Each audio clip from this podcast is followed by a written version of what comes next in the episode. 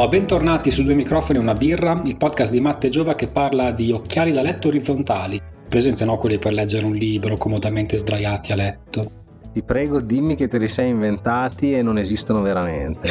Come certo che esistono. 17 euro su Amazon. Ricordati che dopo pubblichiamo il link sui social. Ah, guarda, deve essere un'offerta imperdibile. Piuttosto, a proposito di social, ricordiamo ai nostri ascoltatori che siamo su Facebook e Instagram. Basta cercare due microfoni e una birra. Potete commentare o fare domande, così avremo qualche spunto per le prossime puntate. Eh sì, atteniamo fiduciosi. E nel frattempo torniamo a parlare della nostra cara birra. Allora, un recap come dicono quelli bravi. Siamo partiti dalla Repubblica Ceca, poi abbiamo attraversato il confine e siamo finiti in Germania, poi abbiamo proseguito verso nord-ovest fino ai Paesi Bassi e ora?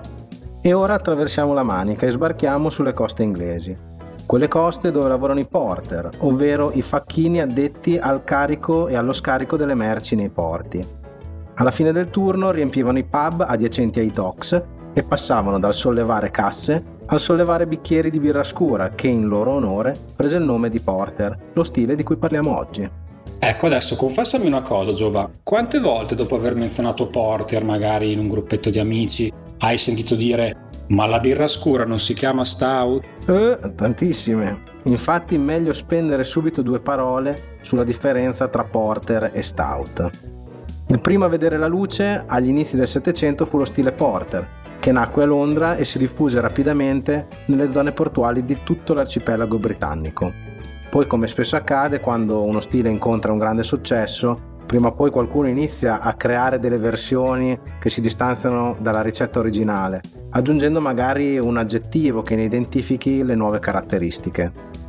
Così dopo qualche tempo nacque la Stout Porter, che nell'idea del creatore altro non era che una porter più forte, più alcolica ed intensa. Esatto, sì, perché stout al tempo aveva il significato di orgoglioso, fiero, potente e tra l'altro questo, questo modo di utilizzare i prefissi nel mondo della birra è piuttosto diffuso. Basti pensare che al giorno d'oggi esistono stili imperial, double, extra, che sono tutti appellativi eh, volti a indicare questi scostamenti rispetto allo stile di riferimento. Sì, fatto sta che la Stout nasce come figliastra potenziata della Porter, poi a seguito di vari passaggi torna a essere estremamente simile allo stile originale tanto che oggigiorno Porter e Stout hanno differenze molto sfumate.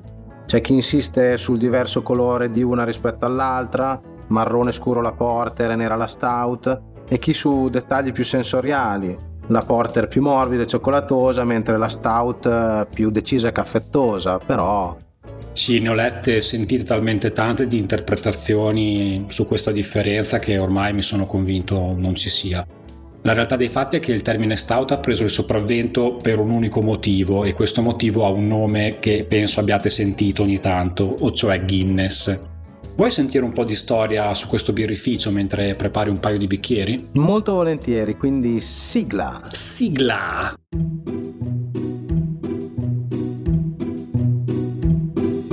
Il titolo della rubrica di oggi è L'archivista, poi capirete il perché. Ad ogni modo, mm, non è che sia stato facile condensare in pochi minuti la storia di questo brand. E quando ho iniziato a prepararmi per, per questo spiegone mi sono detto, vabbè, con tutto il materiale che ho a disposizione sarà una passeggiata. Poi in realtà sono finito sul loro sito, ho scoperto che hanno una sezione storica assurda e mi sono reso conto che non sarebbero bastati i classici 5 minuti di questa rubrica mm, e forse tutta la puntata. Ma tipo Giova lo sapevi che il birrificio ha degli archivisti? con tanto di mail a cui scrivere per ricevere informazioni più dettagliate sul passato del birrificio, su un sacco di altre cose.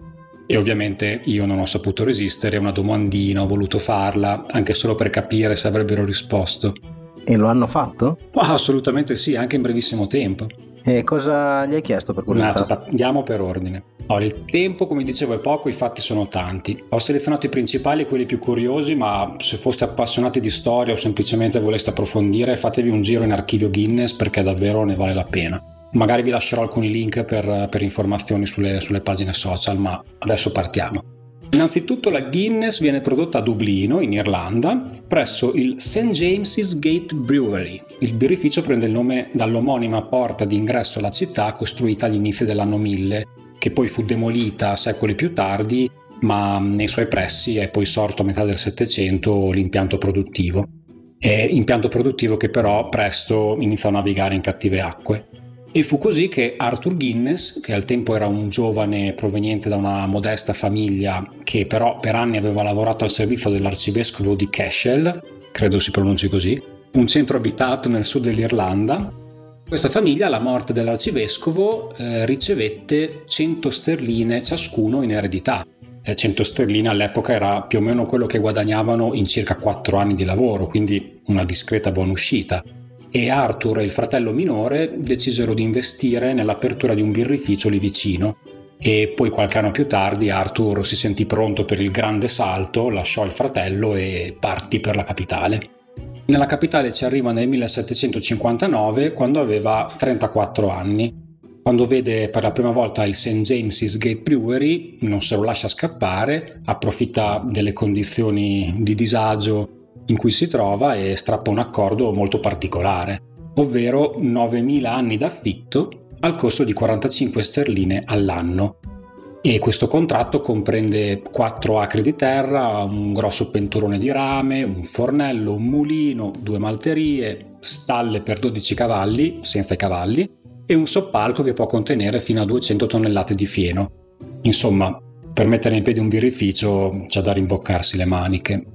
Inizialmente Arthur produce una classica birra ad alta fermentazione, ma quando a Dublino arrivano dalla vicina Inghilterra le prime porter, eh, lui ne rimane subito folgorato e si butta a capofitto sulla ricetta della birra scura, pian pianino converte l'intera produzione ed è qui che è nata, è nata la Guinness. E il suo successo fu rapidissimo, eh, prima Dublino, poi tutta l'Irlanda, l'Inghilterra e in pochi anni diventa il birrificio più grande dell'isola, si quota nella borsa valori a Londra, continua la politica di espansione sui mercati internazionali e, e fu così che a fine 800 è presente ormai in tutti i continenti.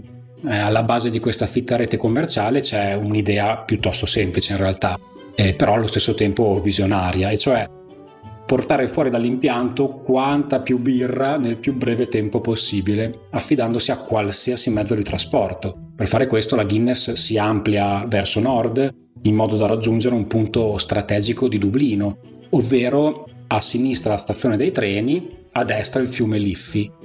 Viene creata una rete ferroviaria interna che si collega a quella pubblica, vengono messi in acqua decine di battelli per coprire la distanza tra il birrificio e il porto sull'Atlantico e insomma, nel giro di pochi decenni si decide di andare oltre e creare addirittura una propria flotta di navi, con destinazione principalmente l'Inghilterra. E tra l'altro la storia delle navi Guinness è particolarmente interessante.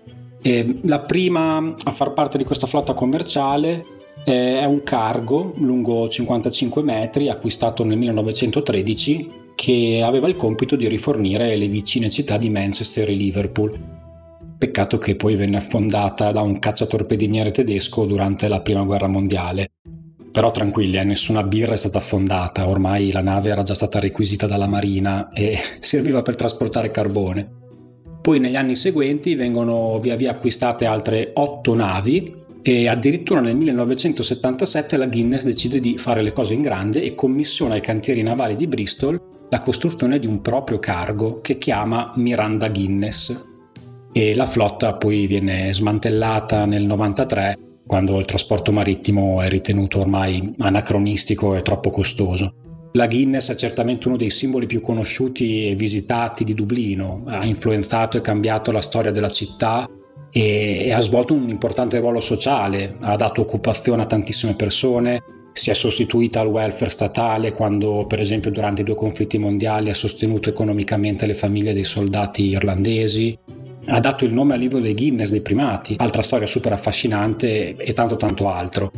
Comunque in conclusione si può dire, parafrasando il motto del Barcellona Calcio, che la Guinness è più di un birrificio. Ah, mes che una fabbrica di cerveza, come direbbero i nostri amici catalani. Salutiamo tutti i catalani all'ascolto. Ciao, ciao catalani. Ma non mi hai ancora detto cosa hai chiesto agli archivisti? Ho chiesto se il contratto d'affitto di 9.000 anni fosse ancora in vigore, giusto per sapere se magari lasciare scritto qualcosa ai miei pronipoti.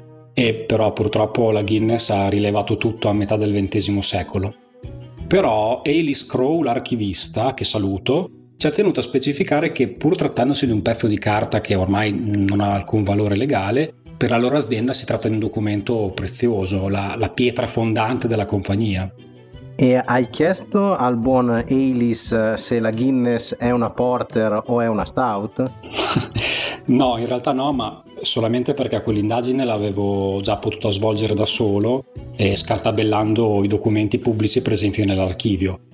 Nei primi decenni di vita viene sempre indicata come stile porter, e però poco a poco nel resto d'Irlanda le birre scure iniziano a prendere il nome di Irish Stout o Irish Dry Stout e alla fine anche dai documenti eh, si vede che la Guinness si adegua. Mm, non, non, so se per orgoglio nazionale o, o, per tracciare una linea di separazione rispetto alle concorrenti inglesi, mm, per smarcarsi dalle altre birre scure.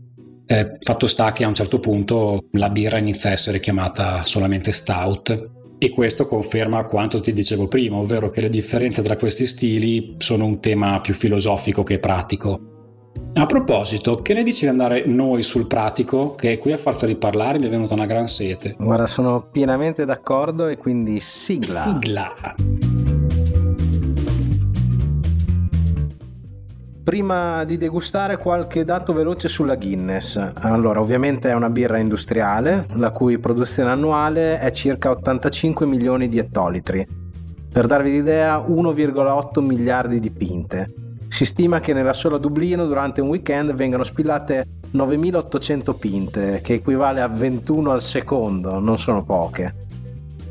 Piccola curiosità, Matte, secondo te qual è la nazione dove si consuma più Guinness? Mm, se mi fai questa domanda mi insospettisco, c'è sotto qualcosa. Ora direi che non è l'Irlanda a questo punto, giusto? Eh, hai ragione, infatti sarebbe stata una risposta un, un po' troppo scontata. La nazione in cui si beve più Guinness è la Nigeria. In Africa il consumo di Guinness è in crescita, al contrario dei paesi anglosassoni dove è in calo.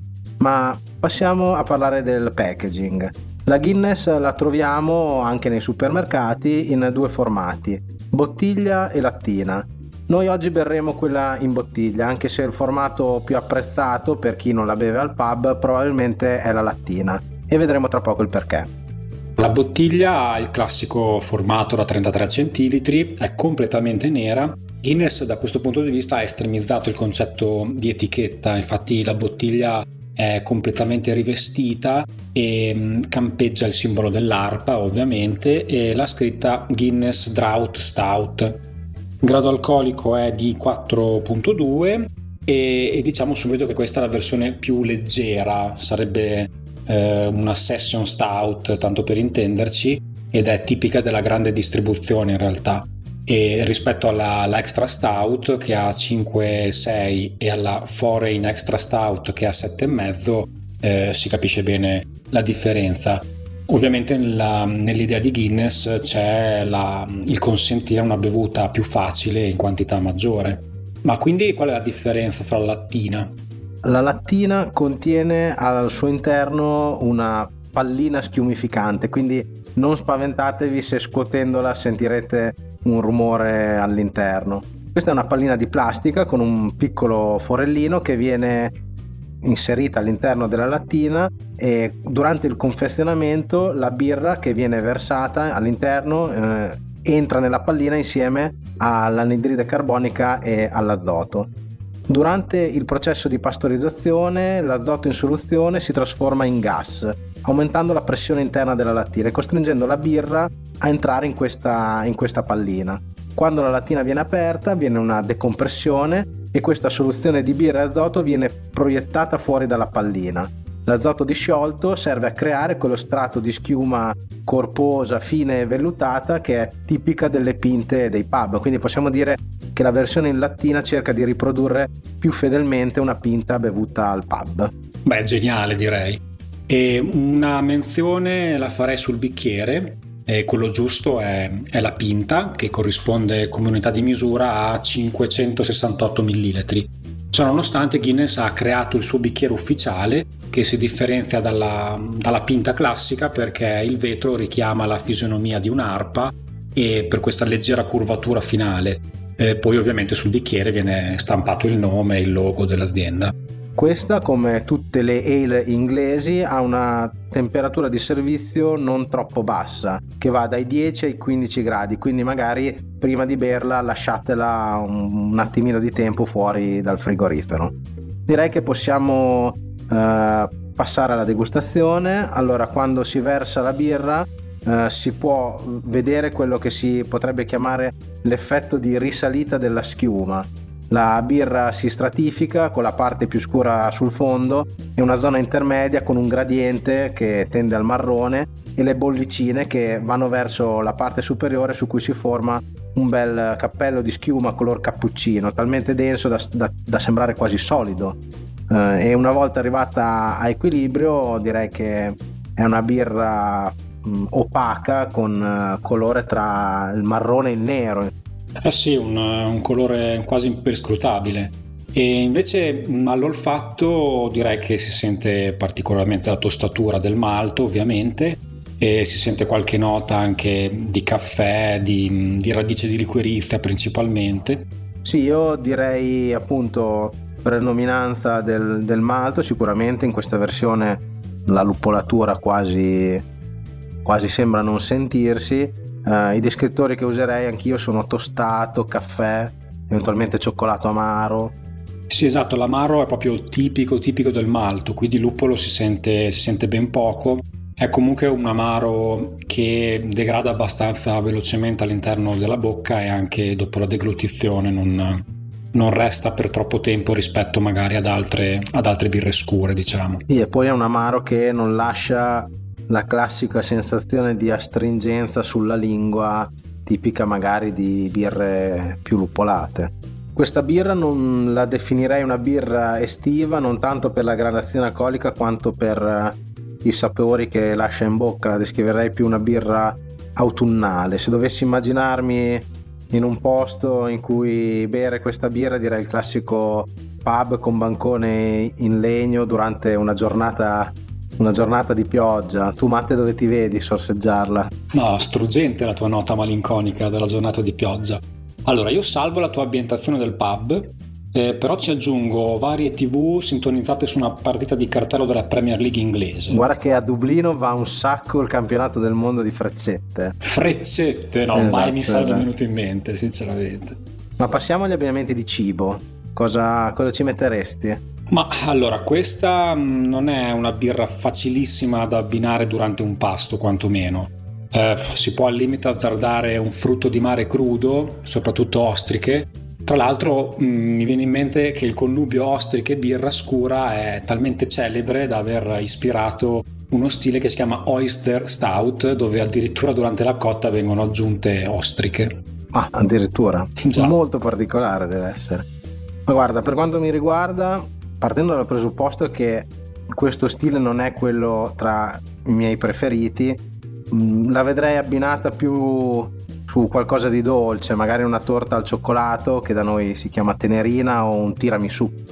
Sì, se vogliamo proprio azzardare durante un pasto si può immaginare un formaggio erborinato tipo lo Stilton o il Roquefort o per stare dalle nostre parti un gorgonzola magari molto molto stagionato e sicuramente da sconsigliare questo abbinamento eh, col pesce o con la carne grassa perché in generale andrebbe abbinato a un piatto con un profilo aromatico importante per evitare che gli aromi si schiaccino a vicenda. Ok, dai, passiamo a un nostro giudizio finale.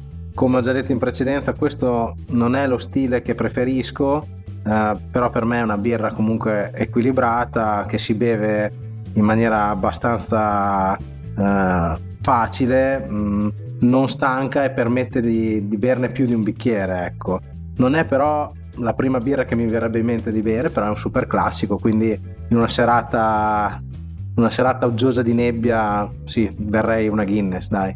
Io mm, la trovo, almeno questa versione bottiglia da GDO, la trovo parecchio watery, eh, non mi lascia particolari sensazioni, per cui il mio il mio ricordo svanisce alla, velocità, alla stessa velocità con cui svanisce nella mia bocca.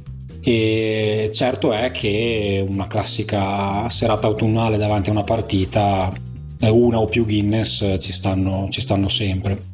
Mentre i nostri soliti consigli per gli acquisti di birre italiane, che, che ci possiamo mettere. Io ho veramente apprezzato la Breakfast Stout di Hammer. Tu? Ottima quella e io allora aggiungo la, la due cilindri di birrificio del Forte che è un birrificio della Versiglia che tra l'altro abbiamo bevuto recentemente durante una degustazione online con il birraio. Tra l'altro devo ammettere che bere una birra davanti a decine di sconosciuti in webcam è un'esperienza che fino a un anno fa mai mi sarei immaginato di vivere. Siamo vicini alla fine della puntata e io direi che possiamo chiudere. Ehi, ehi, ehi, ehi, non fare il furbo. Tu ti volevi scappare dal bicchiere della staffa, quindi sigla! Sigla! Bentornati al bicchiere della staffa, la rubrica che ti porta a bere una birra in giro per il mondo comodamente seduto sul tuo divano. Anche oggi voglio parlarmi di un mio viaggio che ha a che fare col tema della puntata. Come potrete immaginare si tratta di un viaggio a Dublino e il titolo della puntata di oggi è Fish and Chips, un piatto tipico della capitale irlandese. Questo viaggio è stato fatto attorno al Capodanno, quindi sono stati i due o tre giorni a cavallo del Capodanno, in cui con un gruppo di amici ho visitato la città Dub- di Dublino, abbiamo visitato le, le, principali attrazioni, tra cui appunto Trinity College, Temple Bar e siccome a Dublino la Guinness è letteralmente ovunque, non poteva mancare la fabbrica della Guinness che oggi è mm, a tutti gli effetti in parte un museo. L'edificio è composto da sette piani con uh, la forma di una pinta di Guinness e um, non poteva appunto mancare come tappa nel tour che ho fatto. Nei primi piani viene mostrata la catena produttiva della birra, come venivano costruite le botti dove veniva infustata la birra, le metodologie di trasporto che venivano usate per distribuirla nel Regno Unito e eh, nel resto del mondo. Salendo i piani più alti invece ci sono l'Academy e il Gravity Bar. Nella Guinness Academy ti viene insegnato come spillare eh, una pinta perfetta. Vado a memoria per cercare di trasmettervi quella che è stata la mia esperienza e quindi di riproporvi come avviene questa versata che è in 6 step. Il primo step consiste nel prendere il bicchiere giusto, quindi una pinta. E ovviamente consigliano il bicchiere ufficiale Guinness, che deve ovviamente essere pulito, perciò Primo step easy. Successivamente bisogna inclinare il bicchiere a 45 gradi, metterlo sotto la spillatrice con l'augello appoggiato al vetro, aprire completamente la spillatrice tirando il manico verso di sé fino a raggiungere circa i tre quarti del bicchiere. Loro utilizzano i simboli presenti sul bicchiere ufficiale come parametri per capire quando è giusto passare da uno step all'altro. In questo caso bisogna riempire fino a raggiungere il simbolo dell'arpa. Lo step successivo eh, consiste nel raddrizzare il bicchiere e chiudere la spillatrice. Uh, la Guinness è una birra appunto che deve sedimentare, quindi successivamente va lasciato il bicchiere a riposare e uh, quelli di Guinness dicono che il tempo giusto è 219,5 secondi. Dopo questo tempo ci si ritrova un bicchiere pieno per circa i tre quarti con un bel cappello di schiuma e la birra completamente uh, separata e ferma. Ora il bicchiere è pronto per essere finito, quindi si può mettere il bicchiere dritto sotto l'augello, aprire la, la spillatrice spingendo il manico nella direzione opposta a se stessi, in questo modo si rilascia la birra senza la parte di carbonazione, per così concludere il bicchiere. Bisogna chiudere la spillatrice quando la schiuma supera leggermente il bordo del bicchiere senza farne fuoriuscire neanche una goccia. Questa è la pinta perfetta.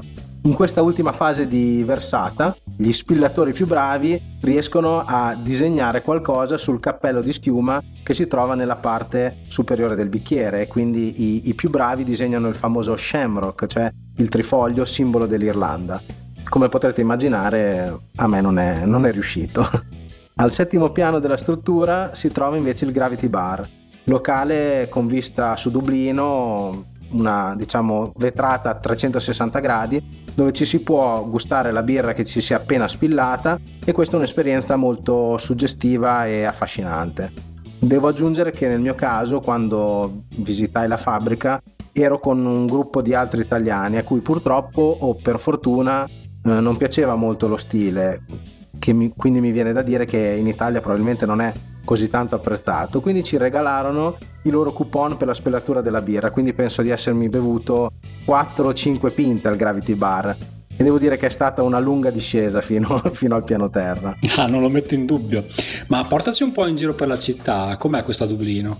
Guarda, ricordo pub ovunque, la città vive intorno al concetto di pub come punto di convivialità. Basti pensare a Temple Bar, il quartiere della vita notturna di Dublino.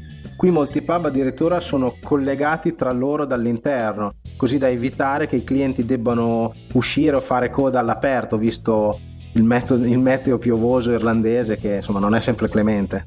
Ma è un altro ricordo che associo, pur non essendoci mai stato, a Dublino è i Dubliners di James Joyce. E, mm, com'è, com'è, la popolazione? Hai avuto modo di interagire con loro? Guarda, io ho un ottimo ricordo. Mm, mi sono sembrate persone cordiali. Qui da noi si potrebbe dire da balotta. eh, ricordo in particolare un episodio. Una sera andai al bancone di un pub a ordinare Mm, l'ennesima stout, però mh, mm, a un certo punto cambiai idea e ero deciso ad assaggiare qualcosa di diverso. Vidi un bel cartellone che pubblicizzava una pinta bionda con una bella schiuma. Lessi la marca senza fare molta attenzione al resto, Bulmers. Andai dal publican e ne ordinai una pinta. Scoprì solo una volta arrivato al tavolo di aver ordinato un sidro di mele, che per carità buono, però una pinta intera forse, forse un po' troppo.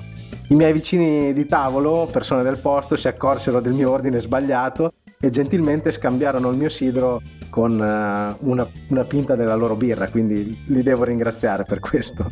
E a proposito di ordinazioni, ho un ricordo di quella che ho interpretato come un'usanza nei pub di Dublino.